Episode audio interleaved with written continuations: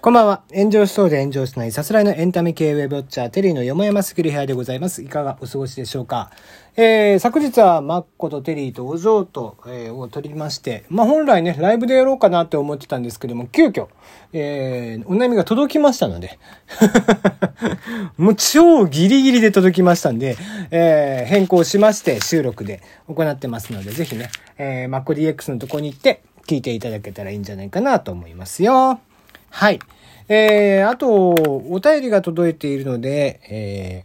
ー、お便りを読もうと思うよっていうことで、お便りのコーナー行きましょう。えー、鈴木林之介さん、えー、林さんですね。えー、元気玉と美味しい棒もいただきました。ありがとうございます。猫ちゃんいいですよね、と。え、あの、前回のね、えー、今週の猫ちゃんニュースね。お前いつから猫ちゃんニュースをやってたのかっていう話なんですが。はい。えー、あ、マッコテリー、えー、楽しかったですと。あ、ありがとうございます。もう早速聞いていただけたようですね。あの、落語の芝浜のお話ということで。はい。あの、まあ、芝浜の話をしてたわけではないんですけども、あの、途中ワードとしてね、芝浜が出てきたので、えー、最後のセリフね。また、夢になるといけねえっていうのを、えー、一言だけやっておきましたが、えー、お嬢には全く届かなかったですね。えー、落語のね、えー、新、えー、新橋じゃない、芝浜という、えー、一席がございまして、そちらのお話の締めのね、えー、言葉になる、えー、オチになりますね。えー、夢になるといけねえというセリフが、えー、ありますが、それをちょっと一言やってみたんですけどもね、えー、お嬢には全く通じなかったという感じでございました。やっぱり、ね、若い子は落語は聞かないよね。まあ僕もじゃあ聞いてんのかって言ったらそんなに聞いてないけどもね。はい。えー、昭和元禄落語真珠という僕の大好きなアニメ漫画の方のね、あのー、でも、芝浜というのが非常に大きな、えー、話として出てきますので、えー、そのせいで、まあ、一つね、え芝浜を過去にもやったことがあるんで、あの、実は芝浜で検索するとね、僕が昔やってるのがありますんで、あの、トーク残ってるはずなんで、えー、僕がやった芝浜ね、えー、芝浜聞いてみたいなっていう方は、ぜひそちらの方も聞いてもらえたらいいんじゃないかなと思います。さて、今日の話題ですね。2021年度、イグノーベル賞受賞研究一覧ということで、今年も、えー、みんな大好き、人々を笑わせ、考えさせた業績に贈られる、えー、イグノーベル賞の第31回受賞式、こちらの方が行われました。その中で、えー、数人が歩きスマホを行うことで、周りの歩行者の通行にも影響を及ぼすことを明らかにしました。え京都工芸繊維大学の村上氏らが動力学賞を受賞賞。日本人のイグノーベル賞受賞は15年連続ということになりました。まあ、イグノーベル賞、ちょっと説明をしますと、えー、イグノーベル賞というのは、ノーベル賞の創設者、ノーベルに対して、否定を表す窃盗語の EIG を加えて、えー、イギリスの形容詞、イグノーベル、まあ、恥ずべきとか不名誉なにかけた造語になっていますね。えー、公式のパンフレットではノーベルの親戚と疑わないイグネイシアス・ノーベルという人物の遺産で運営されているという説明も書かれているが、まあ、こんなものはもちろんジョークでございますね。えー、1991年、ユーモア系科学雑誌の編集長が廃刊の憂き目に、えー、会いながらも、サイエンスユーモア雑誌、冬帰りな研究の年報を発刊する際に創設した賞であり、面白いが埋もれた研究業績を広め、並外れたものや想像力を称賛し、科学、機械、テクノロジーへの関心を刺激するためといった、えー、目的で始めました。えー、その創設者と、えー、雑誌がイグノベル賞を企画運営しておりまして、共同スポンサーはハーバードコンピューター協会、ハーバードラドクリフ SF 協会といった世界の SF 研究会が数多く協賛しているという話なんですね。えー、まあ、こちらですね、えー、まあ、表彰式とかがちょっとね、えー、特徴的だったりもしますので、え、その話は、まあ、できれば、時間があればやっていきましょうかね。はい。えー、じゃあちょっと話戻しまして、第31回授賞式。こちらはですね、まあ全世界コロナで影響がありまして、こちらのイグノーベル賞の授賞式も影響しておりますので、オンライン形式での実績、え、実施となっております。授賞式の様子は YouTube の公式チャンネルからも見ることができまして、日本語字幕付きのライブストリーミングがニコニコ生放送でも閲覧ができるそうです。2021年のイグノーベル賞受賞研究は、えー、次の通りですね。まず、生物学賞。えー、猫の多種多様な鳴き声を音響学的に分析した研究。っていうことですね。こちらは猫のニャーという鳴き声にイントネーションの違いがあるんではないかということを音響分析によって明らかにし、人間が猫の鳴き声の違いから猫の意思を識別できる可能性を、えー、示唆した一連の研究に対してということでした。まあなかなか面白い。あの、えっ、ー、と、バウリンガルがね、実は猫がバウリンガルみたいなものができてなくて、そういったものをあの当時も作ろうとしたんだけど、意外と猫ってそれが判別しにくくてっていうので、できない、当時できなかったっていう確か経緯があって。で、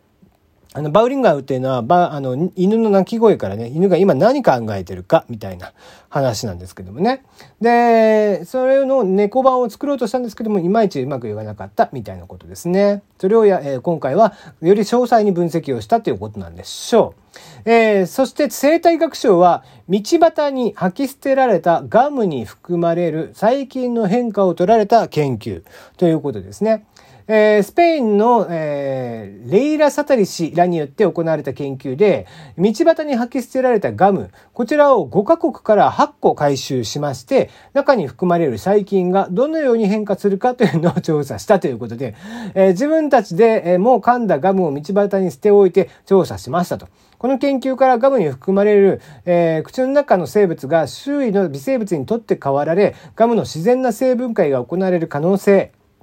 その他にも微生物の、えー、菌の株となる可能性が示唆されました。なお、えー、受賞したサタリ氏らはガムを噛みながら受賞式に臨んだということですね。なんか舐めとんかっていう話ですけどね。はい。えー、そして科学賞。えー、これ意外と面白いなと思いましたね。映画のどのシーンが人間に悪影響を与えるかを、えー、呼気から、えー、まあ、息ですね、えー、調査した結果ということですね。映画に過敏な、えー、過激なシーンが使われていることで、視聴に年齢制限が来ることがありますよね。R18 とか日本だとありますよね。えー、アンダー15とかですね。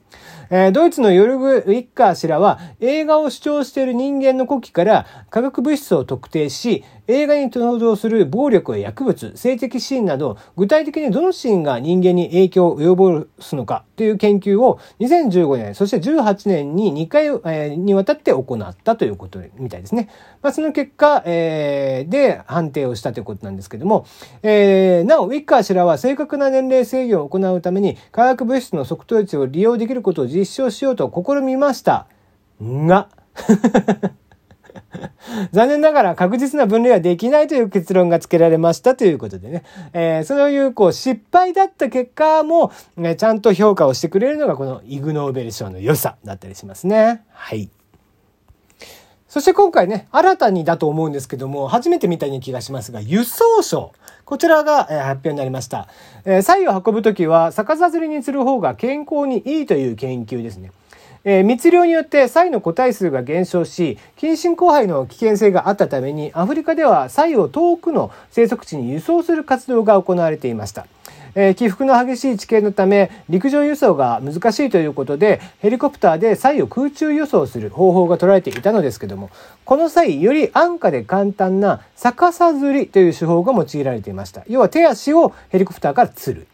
えー、アメリカのロビン・ラドクリフ氏らが逆さ釣りという手法がサイにとって悪影響をも,、えー、もたらすのではないかと研究をしたところ実は背筋が伸びることにより、えー、気道が開いて呼吸量が増えるということが分かりまして逆さ釣りがむしろ、え、健康にいいとサイにとっては健康にいいということが分かったと。いうことなんですね。最初はだから悪影響なんじゃないの？あれってダメでしょって言われたものが実は、えー、脊椎がね、こうちゃんと伸びることによって軌道が開いて息しやすってなったっていう、えー、面白い研究結果ではございますね。はい、えー、そして次ですね、えー、ちょっと皮肉っている研究ですが、経済学賞、政治指導者の肥満が政治腐敗と相関しているという研究ですね。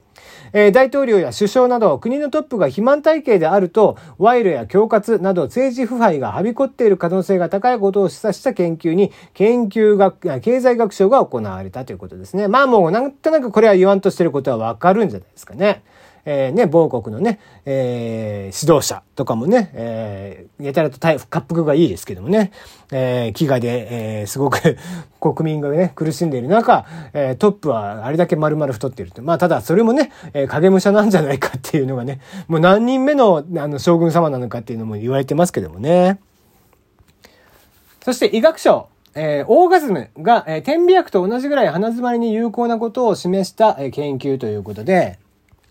えー、まあ、オーガズムですね。いわゆるこう、性行為の後、えー、まあ、行った後ということですね。果てた後、えー、に、まあ、果てることによって、えー、体内のホルモン量に変化が生じて、点鼻薬と同じぐらい鼻詰まりに効果的である可能性を示した研究っていうね。何しとんじゃって思いますけどね。えー、ドイツの研究員らが主導した研究では、9組18人の実験結果が、えー、性行為を行って、オーガズミに達した直後 1, 1分以内30分後、1時間後、3時間後に、えー、計測器を用いまして測定。えー、実験に参加したカップルすべて片方または両方が医療従事者で、実験はそれぞれの自宅で実施。データはカップルの両方が、えー、オーガズミに達した時にのみ取得されましたということで、えー、まあその結果、えー、実はすげえいいんじゃないの？お花に対してっていうことらしいですね。えー、時間が足りなくなってきたな。えー、まだまだあるんですけども、最後、えー、歩きスマホが周りの歩行者の通行にも影響を及ぼす研究というのを、えー、日本の京都工芸、えー、繊維大学の村上氏らが研究を行っ、て、向かい合った27人がまっすぐ歩行する際、先頭の1人が歩きながらスマートフォンを操作すると、本人だけでなく周囲の人間も歩行の向きや速度が乱れることが明らかになったということで、これはあれですね、あの、交通の状態、車なんかでもそうで、1台の、車によって渋滞って引き起こされるんですよ。